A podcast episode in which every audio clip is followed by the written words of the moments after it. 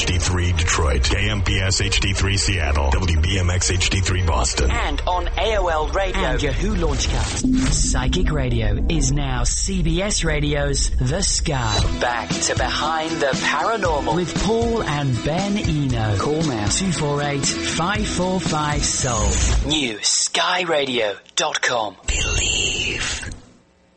What is a parasite in the paranormal sense? What kind of power do they have, if any?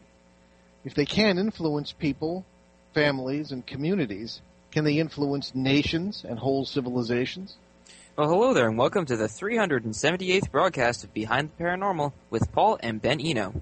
And those strange questions came from my co-host and partner in the paranormal, my dad. So tonight we're gonna look, we're gonna be looking into one of those paranormal realities that has been around throughout the entire history of the human race, uh, but we think very seldomly of it. So let's uh, start by explaining what a uh, parasite means. Well, sure. Uh, we're obviously not uh, talking about uh, helminthology here, the study of parasitic worms or mosquitoes yeah. or tapeworms. Uh, we're talking about creatures that dodge in and out of human folklore. In the myths and legends of peoples across the world and throughout history and prehistory, they come down to us as evil spirits, demons, vampires, spirit tricksters, poltergeists, mimics, tulpas, or even gnomes and fairies. They are depicted in prehistoric cave paintings, ancient sculpture, Renaissance art, and on modern CD covers. Our own modern global culture has added space aliens to the list in one form or another, but folklore and myth aren't necessarily just collections of quaint stories, silly legends, and nursery rhyme characters that have filtered down through history to bring smiles to the faces of all of us self-satisfied modern geniuses. I wouldn't say smiles in this case. No, Not in this case, you're right. Not in this case. Yeah, we heard of a serious case today we want to be looking into. Uh, any expert on folklore will tell you that every tall tale began with some grain of truth something that actually happened to a person, a tribe, a culture, or uh, something that was meant that uh, well, something they thought was important and needed to be remembered to help that person or group survive. Folklore, myth, and legend are the vessels of the collective memory of the human race. They take realities we don't fully understand and give them faces and names so that we can, hopefully, understand the realities behind them in some small way. And it's not so that we can entertain our kids around summer campfires. It's so that we can survive as a species. The stories in our folklore are survival instinct, um, results of our survival instinct. Very early on in my research, I encountered parasites. And I, and since 2005, Ben and I have been running into them ever since. We even have photographs of them. Now, I it's been, we're getting ready for our trip here, so I haven't had a chance to put them on the talking points page, but I will this evening. Uh, at behindtheparanormal.com, there's a link for the talking points page, and the most recent show is usually on the top. I will put them up there tonight. Uh, you'll see at least one or two photographs of what uh, we believe were parasites. Uh, on camera, and to the naked eye, these parasites often come across like plasma stick figures. That's the best way I can describe them. Uh, but they can look almost like anything. I was studying for the priesthood at the time, so I assumed, we always assume, that they were demons, servants of Satan, believers in the same theology that I was being taught was universal and absolute truth.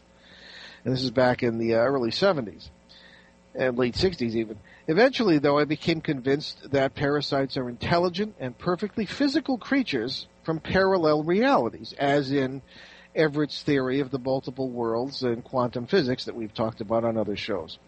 Uh, Everett being Hugh Everett, the graduate student in 1957 who wrote uh, this theory in his thesis, and it caught on.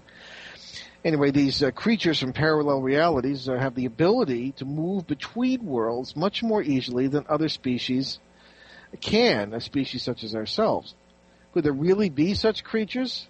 If there's one thing we, we know about life, it's that it's tenacious never gives up, and eventually spreads everywhere in all kinds of different forms.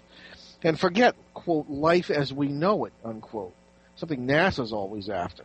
I can assure you that the vast majority of life in the multiverse is life as we don't know it. God is head over heels in love with infinite possibility. So why do parasites travel or at least reach from world to world? As with most other things in nature, or when it comes to the multiverse, I suppose we ought to say supernature, they do so in order to find food. What is that food?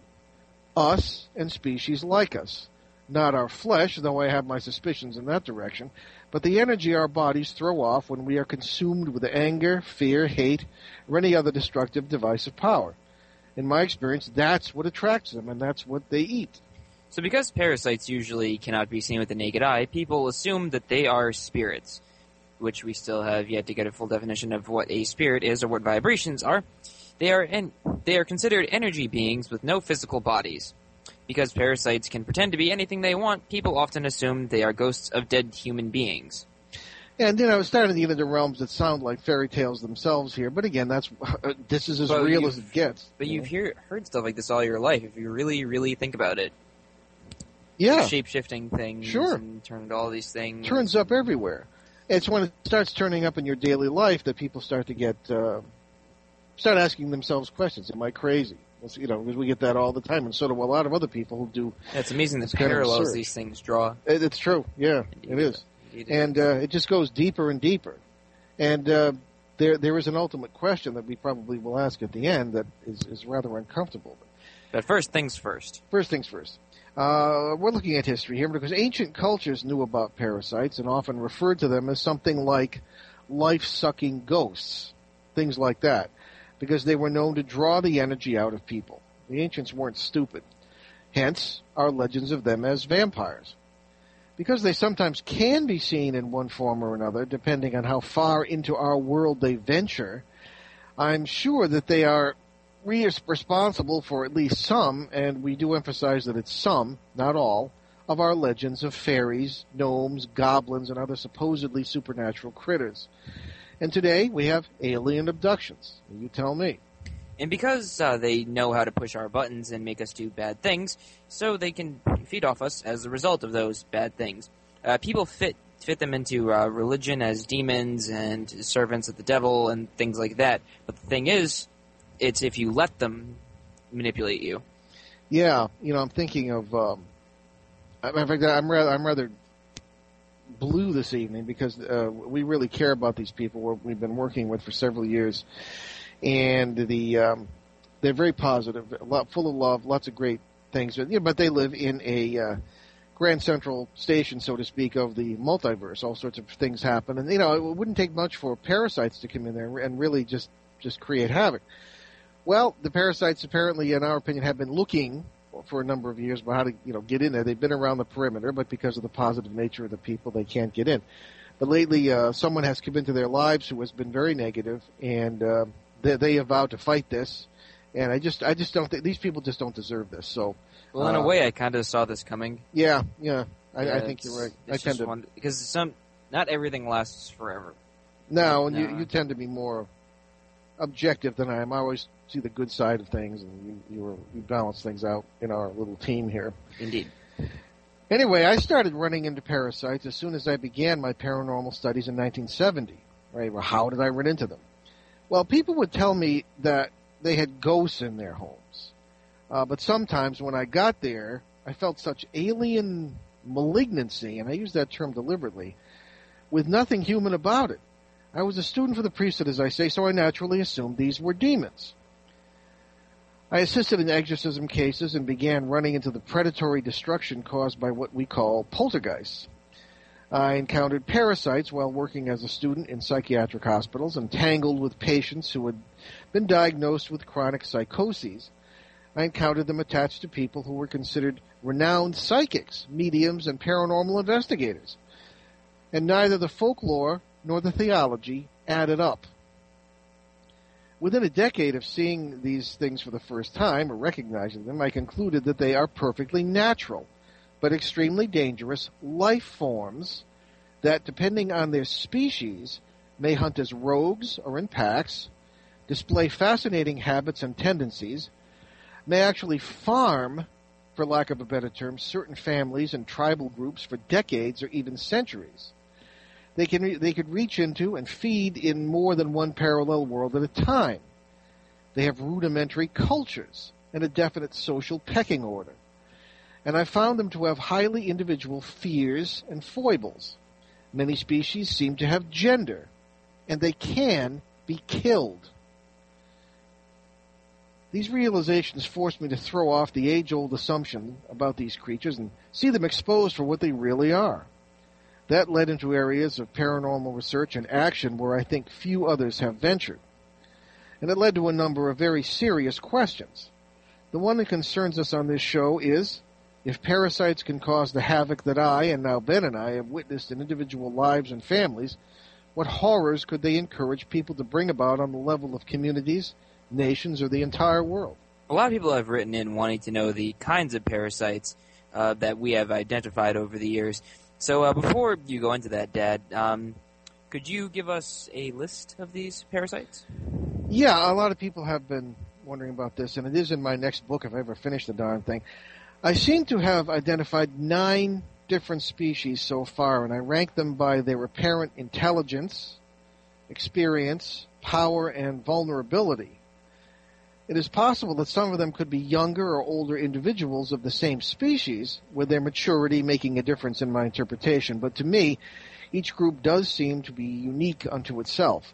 I have every reason to believe the parasites do not all come from the same world, though they do seem to interact with each other, sometimes in a hostile manner. Now, I considered them naming them by class or something, but that seemed too much like Ghostbusters, so I decided to stick with their prime characteristics. Now, here's the list from the upper echelon down to the riffraff. And I might want to make it quick because you only have about two minutes till the next break. Oh, okay. All right. Well, I'll start with group number one here then. Uh, the first, and I suppose most impressive parasite group, I call the wise. Now, realize that the term wise is used with great relativity and means nothing good when it comes to us. So, uh, I guess we'll uh, we'll wait till after the break to continue this. But uh, Of course, we have to keep you waiting even longer. yeah, they waited this this number of years. They can Yeah, wait another true. couple of minutes. Anyway, you are listening to Behind the Paranormal with Paul and Ben Eno on CBS New Sky Radio and NewSkyRadio.com. When we're talking this evening about the influence of what we call human, I should say, parasites, paranormal parasites in human history. So stay with us because I'm going to give you the list in about two minutes. Be right back. Thursday is a power packed day here on the sky. Join us at noon for the I'm Thankful Network. At 1 p.m., it's the Dr. Pat Show. At 4 p.m., Colette Baron Reid takes the stage for the Colette Baron Reid Show. The Colette Baron Reid Show, where intuition, practical spirituality, great advice, a little woo woo fun, and fabulosity meet. Colette Baron Reid is an internationally renowned intuitive counselor, educator, and best-selling author who helps others recognize and connect with their own intuition, potential, and purpose.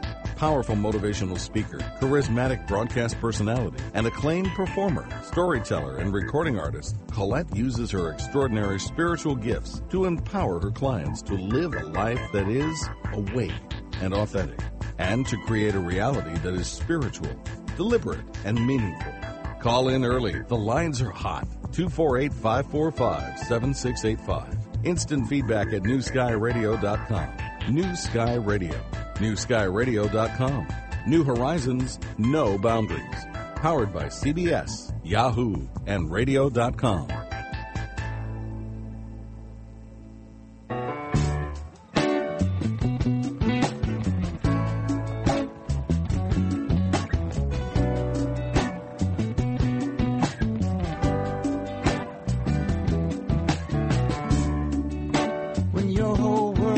world's shaking from all the risks we have taken. Dance with me, dance with me into the colors of the dusk.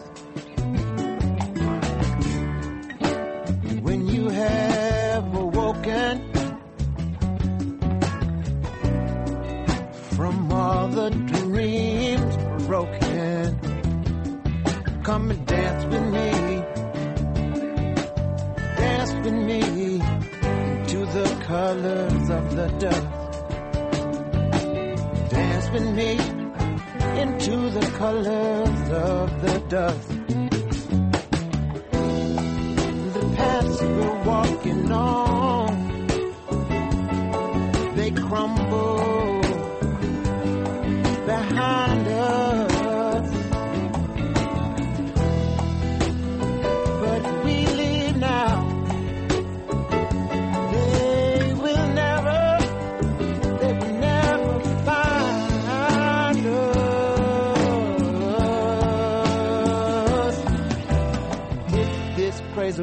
Spins itself down dust, I wanna be with you. I'm gonna be with you. Color.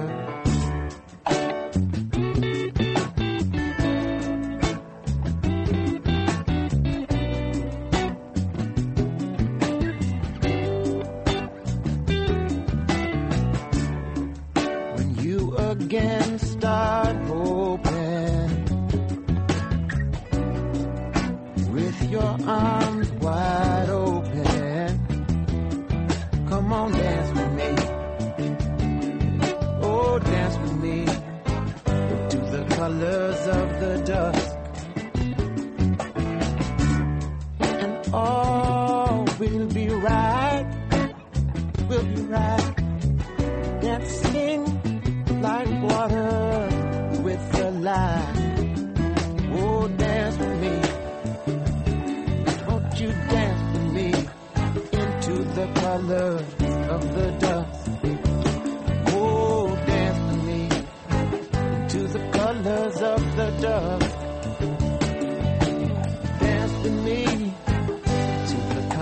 of the dusk. Psychic Radio is now CBS Radio's The Sky. Back to Behind the Paranormal. With Paul and Ben Eno. Call now 248 545 Soul.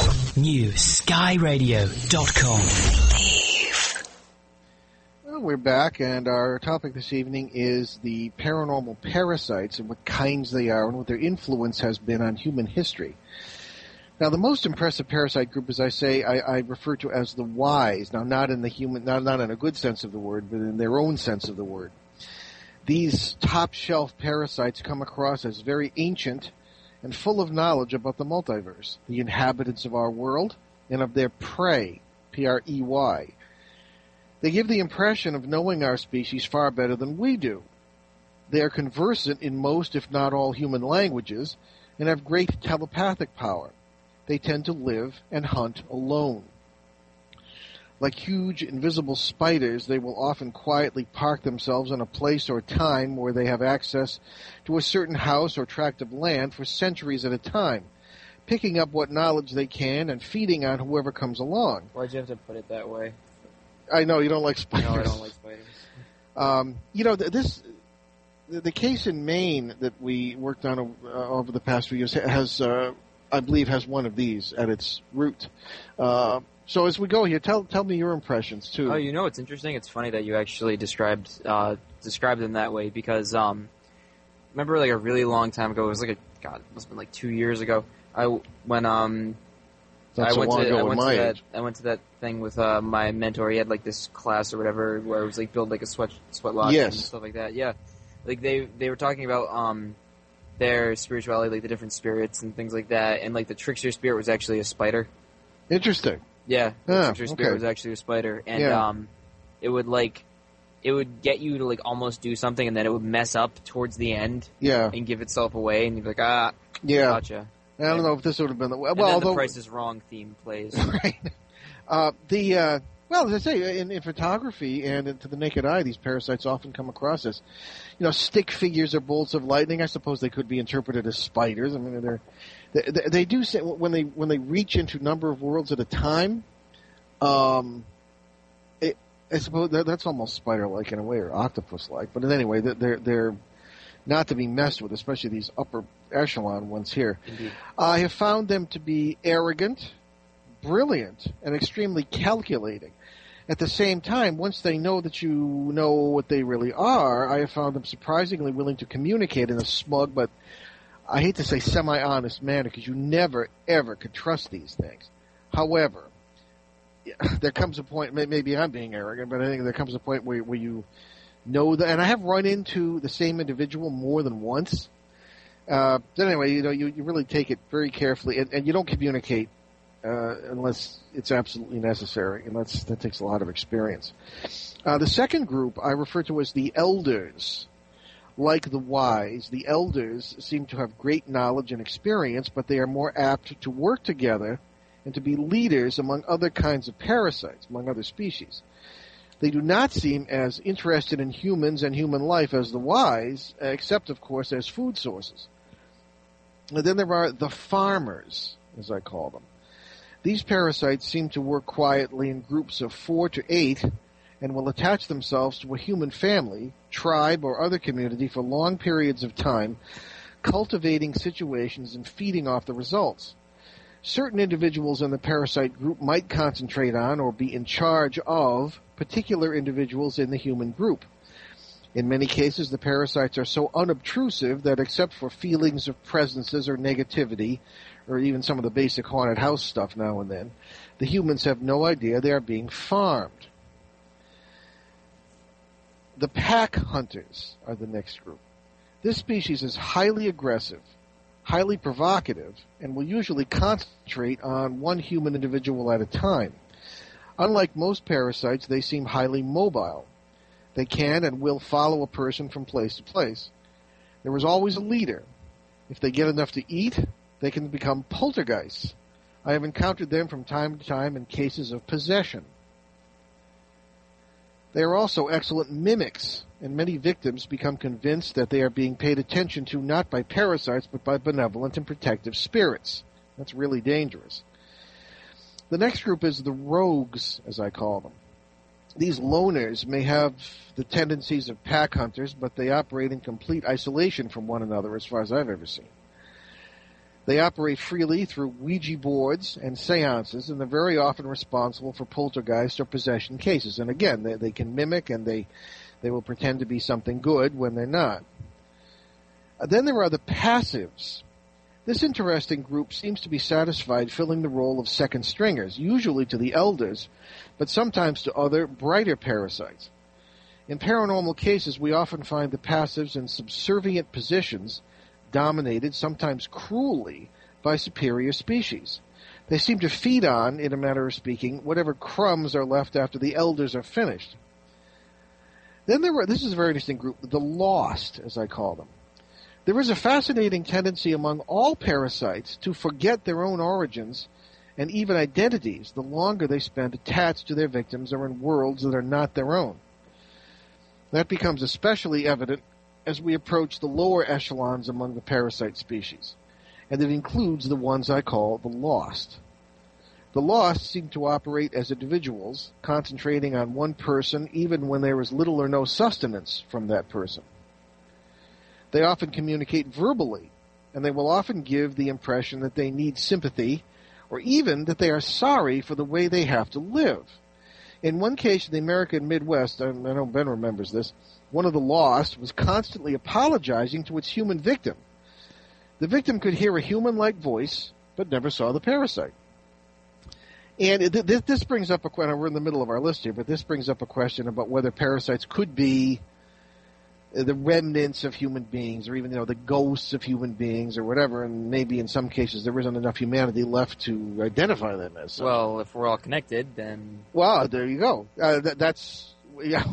Well, th- th- that's probably the deep end of this pool is that we uh, uh, really our life lives are shared. It's one big life in the multiverse, and we're just unique expressions of that one life.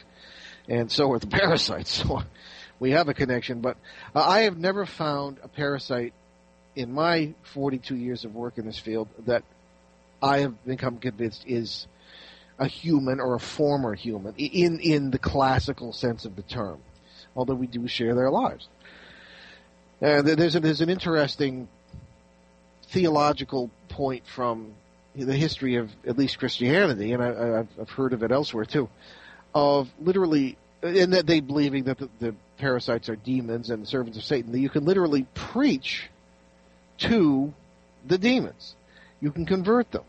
I've never found that to happen, but it brings up an interesting subject that I think we can we can talk about later. You know, can they somehow be worked with. Uh, we and our own experiment of, of projecting compassion toward the parasites. It usually repels them because that's it's it's kind of like a food you don't like. You don't want to go near it. Uh, so, but anyway, that, that, that's something for later. But that, that that is another interesting possibility. But these uh, these lost uh, will very often uh, pretend that they, or maybe I don't know, maybe there is some sincerity there that they're sorry about how they have to live.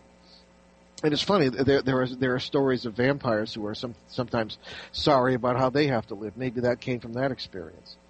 Uh, then, of course, there are the well-known tricksters species. If any species in the multiverse can be intellectual lightweights but clever at the same time, it must be this this trickster group. Uh, these will get the energy flowing from their victims through startling pranks and unpleasant surprises. As with all parasites, their abilities to travel among parallel worlds will make it seem as though they can manipulate space and time. Something that, as the writer H.P. Lovecraft pointed out, in itself strikes terror into the human heart. Uh, we did a show on our Boston Providence uh, station last week about Lovecraft. The week before. Okay, yep, thank you. Uh, week before, actually. Uh, tricksters are often the origins of the enlightened masters, space brothers, and false spirit guides that have a field day among gullible psychics and mediums. I have very often found them in uh, garden variety haunting cases to be pretending to be a loved one or to be pretending to be a guardian of some kind. They even can can make people feel comfortable in the, in their presence. Uh, they're quite good at that but uh, they are not what they appear to be, and it can be dangerous to assume that uh, that they are. Now, now we're, we're, reaching pretty much the bottom rungs of the ladder here, and the last group I would uh, talk about would be the brats. I call them the brats. The lowest echelon among parasites seems to be uh, these brats. They act like spoiled and at some time, uh, at the same time, frightened children. They seem to live and feed alone on a specific human who is also alone. Often the unhealthy bond will result. Uh, while brats are not very swift, they are very good at manipulating their victims. And they are terrified of being separated from these victims because they are they very often can't remember where they came from or where they go. That's a fascinating tendency I've seen with them. They uh, and I'm you know I'm thinking of X in New York City. Yeah.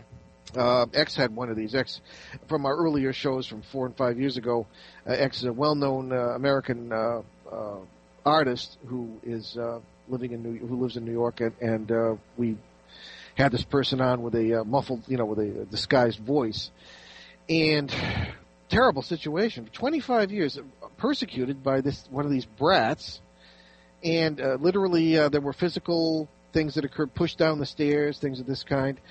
We have photographs from the apartment where this person lives, and all sorts of amazing multiversal things occur. There are people in there that weren't there when the picture was taken, much like the um, Grand Central Station of the multiverse, as we found in other cases. But on a smaller scale. On a smaller scale.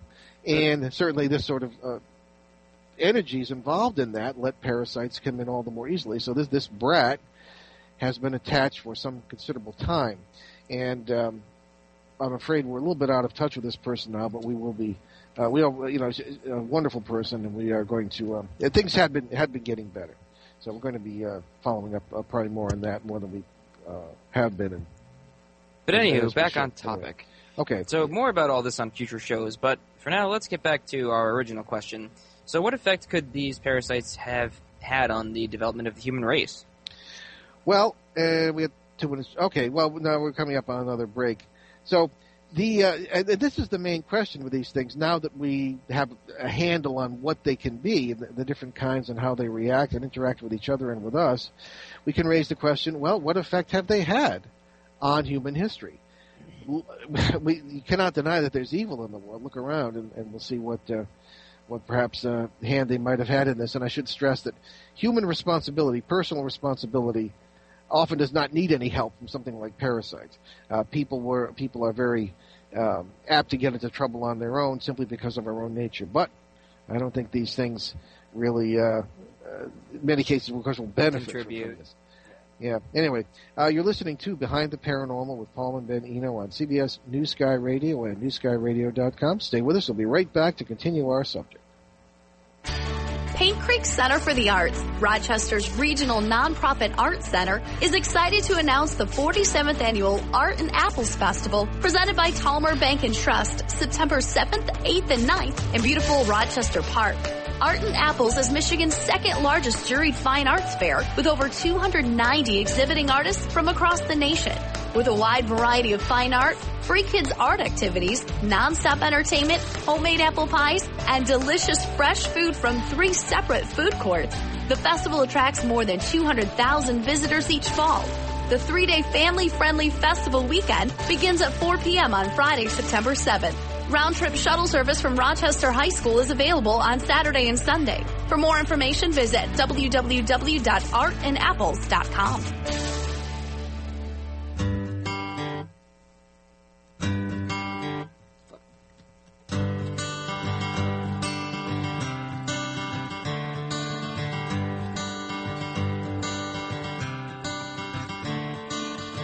Another fork stuck in the road.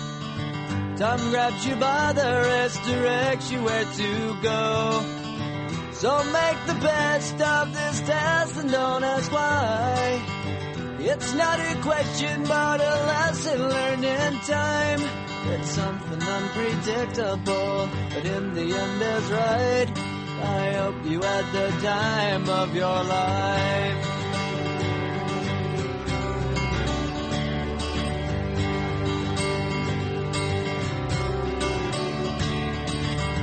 Take the photographs and still frames in your mind. Hanging on a shelf in good health and good time. Tattoos and memories and dead skin on trial. For what it's worth, it was worth all the while. It's something unpredictable, but in the end is right. I hope you had the time of your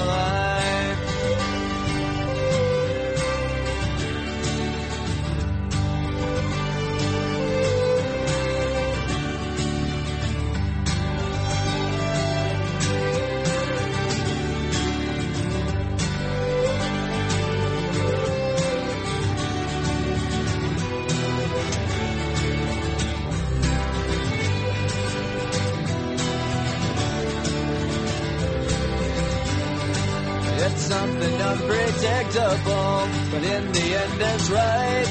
I hope you had the time of your life.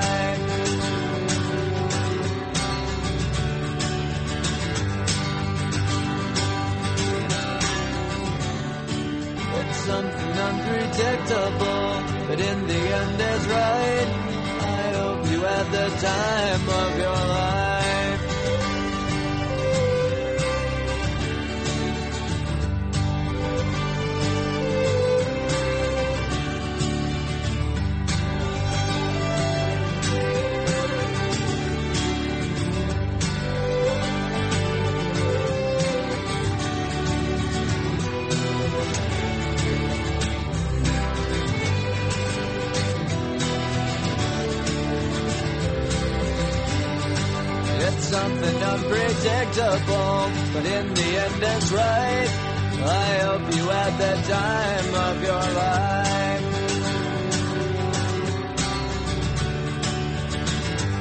Psychic Radio is now CBS Radio's The Sky. Back to Behind the Paranormal. With Paul and Ben Eno. Call now 248 545 Soul. New skyradio.com. Believe. And welcome back. And we're talking about paranormal parasites and uh, the fact that they have influenced profoundly human history. It's probably the most open secret of prehistory and history, in my opinion. Once you really look behind the scenes, I think that becomes obvious. So probably the most obvious place to uh, well to start looking or seeing parasite influence is in the formation of religions and something that had an amazing effect on human history. So, Dad, you've all, always said that the paranormal, in a sense of uh, wonder and faith, was the mother of both science and religion. Uh, where would parasites fit in in that? Well, where do you and I encounter parasites the most? Uh, in our paranormal work, uh, and what characterizes the paranormal work of people, if what characterizes paranormal work if people aren't careful? false leads, strange presences, uh, giving you the wrong information, and incidents that look like one thing but are actually something entirely different. That description isn't too far off when it comes to much of humanity's experience with religion. Now, I say, that with all due respect, I say that the paranormal is the mother of religion because if humanity had never found any mysteries to explain and had never encountered what they considered supernatural beings, there would have been no real need for religion, or science for that matter.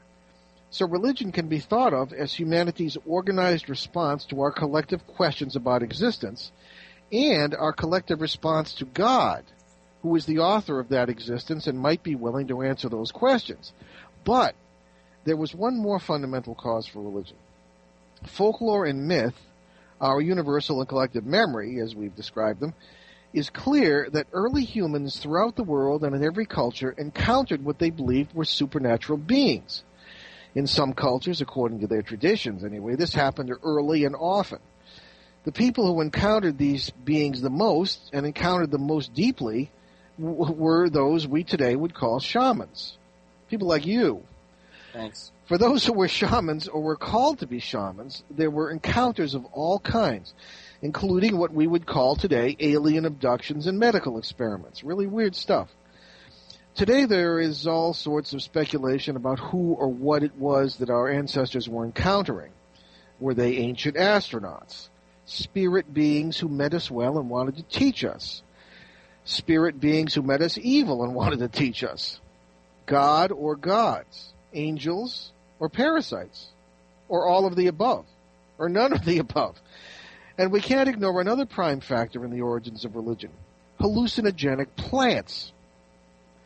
Consuming these is a part of almost every major shamanic religion, but are they hallucinogens? Could they be a method to chemically retune the brain to pick up beings and worlds that are on another frequency, there's that term again, from what we usually experience? Many researchers, including me, believe that that is what's actually happening. On uh, the other hand, experiences like these occurred and still do occur without the aid of hallucinogens. But all that is a story for another show. But despite the fact that people were encountering supernatural beings, did they believe these were gods? Surprisingly, the answer from our earliest ancestors seems to have been no. There is overwhelming evidence that the earliest humans were monotheists, worshippers of one god, or at most a divine family of father, mother, and child, the child usually representing us.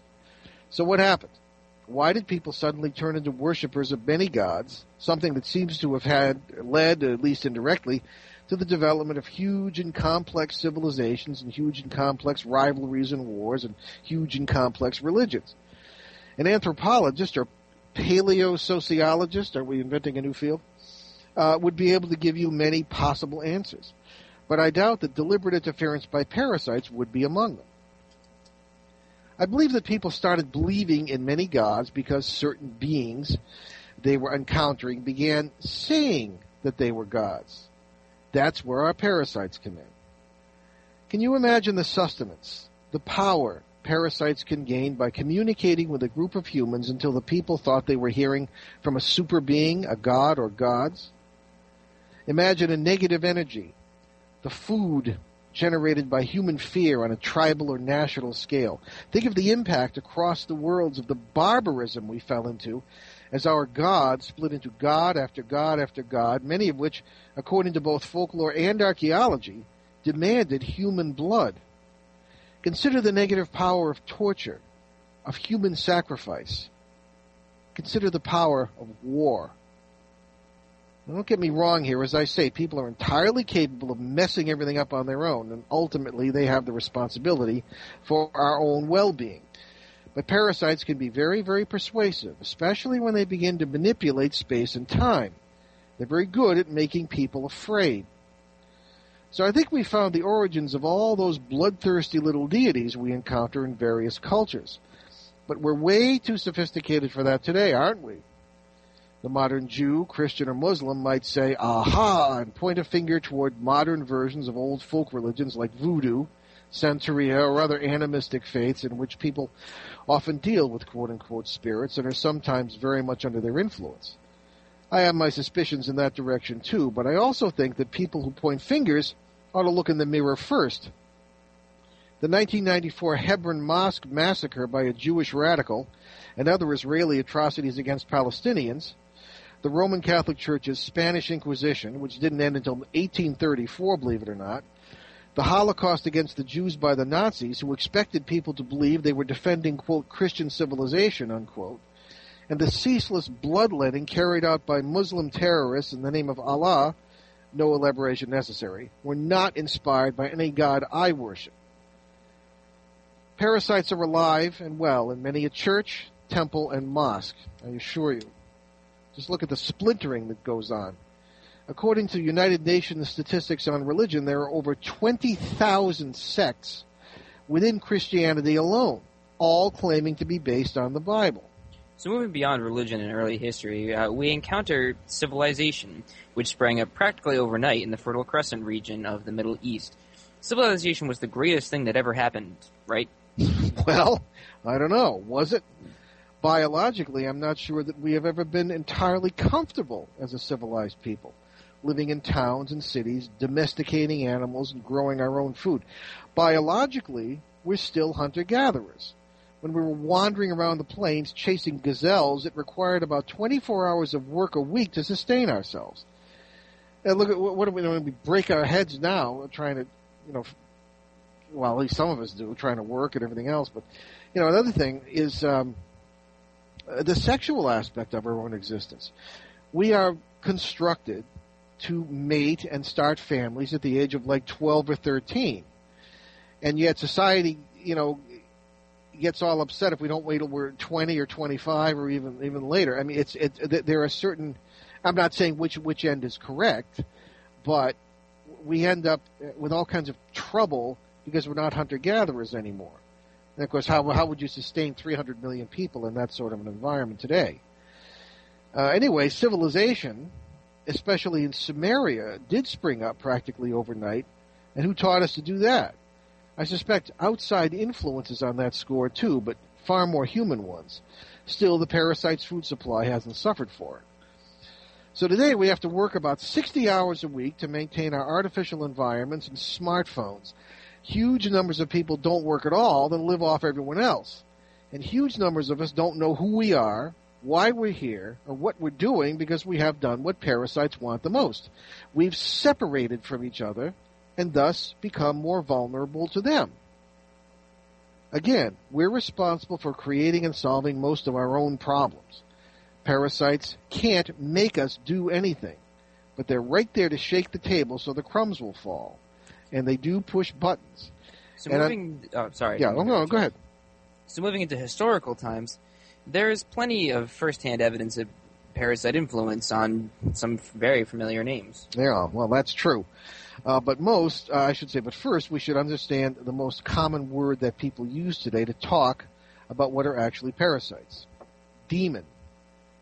Demon comes from the Greek word daemon, which did not necessarily mean evil spirit. It often meant a lesser being among the gods, a great warrior, king, or hero who had been de- deified or turned into a god, or just any spirit living on earth. The trouble is that parasites can come across as any of those things. So ancient pagans, uh, Jews, and Christians alike were very aware that demons could pretend to be gods. Uh, many big names in the ancient world claimed to have their own demons who either helped them or drove them crazy. One of the uh, great Greek philosophers, Socrates, on whose reasoning most of Western thought is based. Well, Socrates had an unseen companion who gave him advice. He himself believed this was a demon sent from the gods to help him. In fact, this demon could have been anything, uh, even a metaphor for Socrates' own conscience or inner voice. Could, could be, we be, but could we be looking at a parasite influencing the father of Western thought? Well, Okay, well, I guess we're going to take another break here. We will be right back on Behind the Paranormal with Paul and Ben Eno on CBS New Sky Radio and newskyradio.com. And we'll uh, see if we can't finish up our discussion of parasites in human history. Be right back. Mondays are motivational. It all begins with you. And that's where the movement within featuring life coach April Claxton comes in. Join April and her uplifting guests Monday at 6 p.m. Eastern Time. Featured on Animal Planet, Court TV, Unsolved Mysteries, and The Hauntings, psychic Barbara Mackey. Barbara is a sixth generation psychic medium, animal psychic, and spirit communicator. Tune into Visions with Barbara Mackey at 7 p.m. Eastern Time. There are four corners, and Will and Nancy will take you there at 8 p.m. Eastern Time. Existence is what we live for. Adventure is our journey. Metaphysical topics, inspiring and educational guest speakers, psychic readings, and more. Artie's the Party with Angels and Answers, Mondays at 9 p.m. Eastern Time. Psychic readings and more. Join the fun. What goes bump in the night? Heidi knows. At 11 p.m. Eastern Time, Heidi Hollis's The Outlander will lunge into topics on all things outlandish and more. Call in or write Heidi to vent or get advice about your paranormally inspired curiosities or challenges. Call in early. The lines are hot. 248 545 7685. Instant feedback at newskyradio.com. New Sky Radio. Newskyradio.com. New horizons, no boundaries. Powered by CBS, Yahoo, and radio.com. When I get to Warwick Avenue, meet me by the the tube. We can talk things over a little time. Promise me you won't stay by the line. When I get to Warwick Avenue, please drop the past and be true. Don't think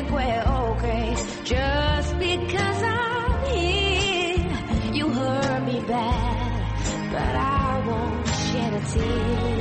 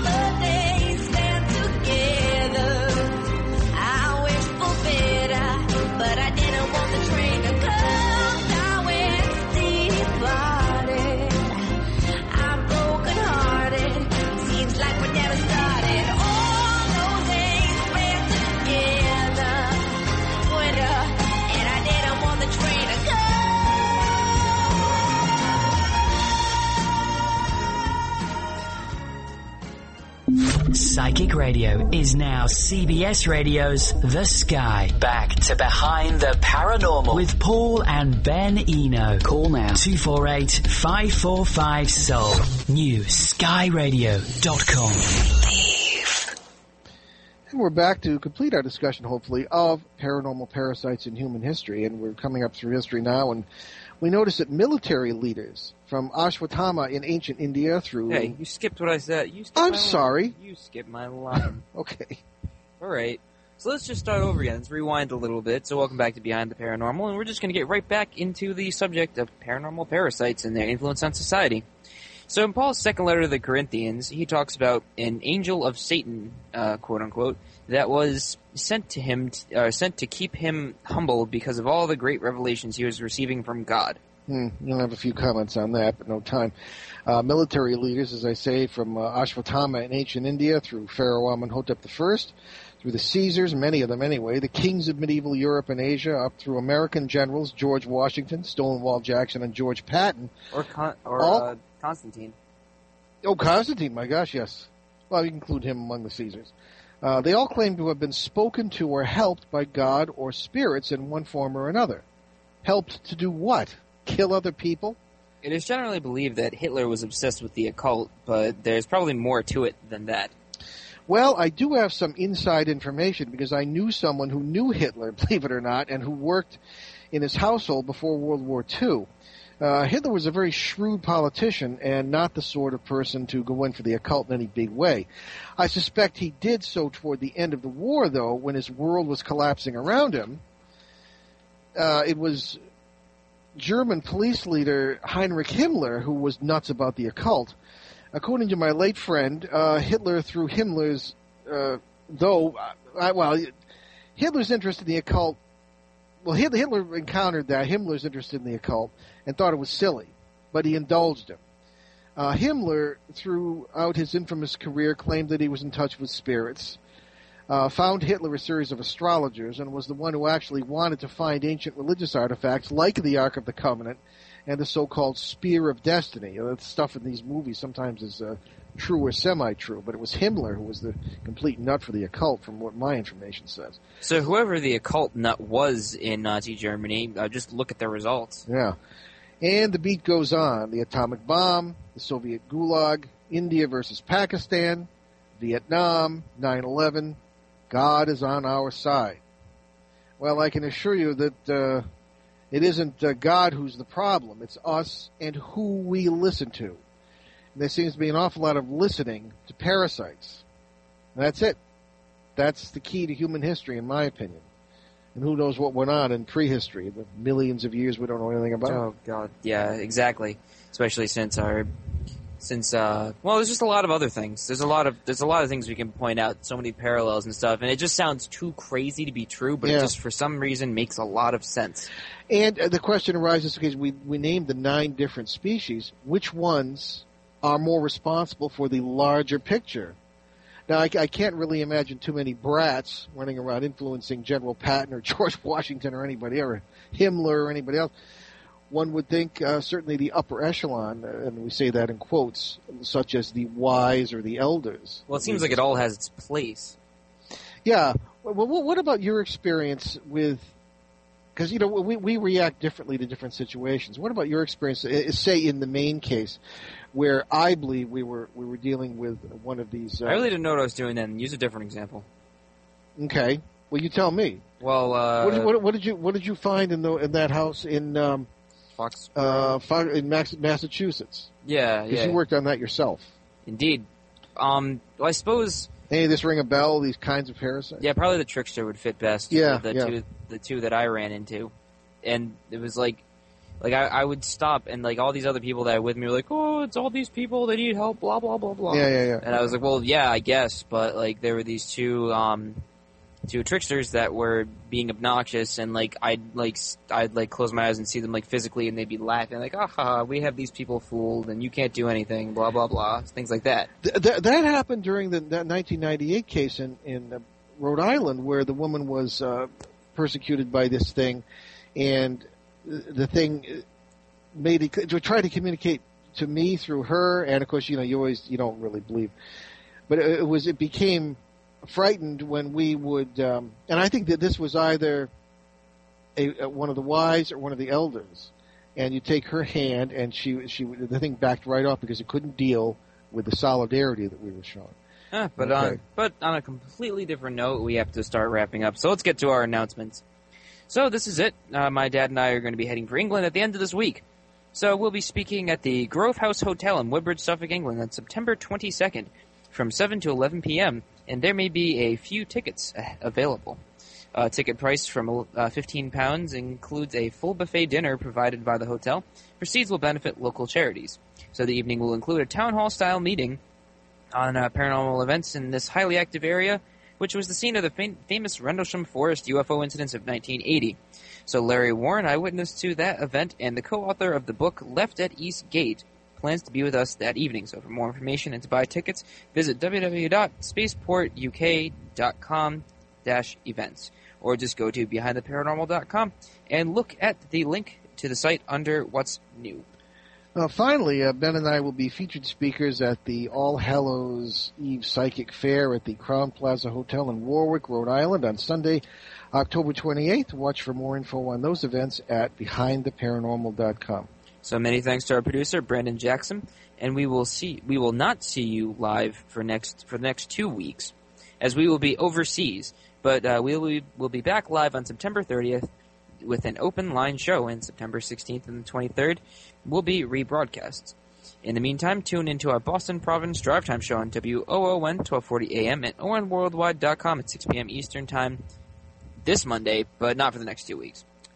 And you can get a free you can get free podcasts of all our shows at www.behindtheparanormal.com.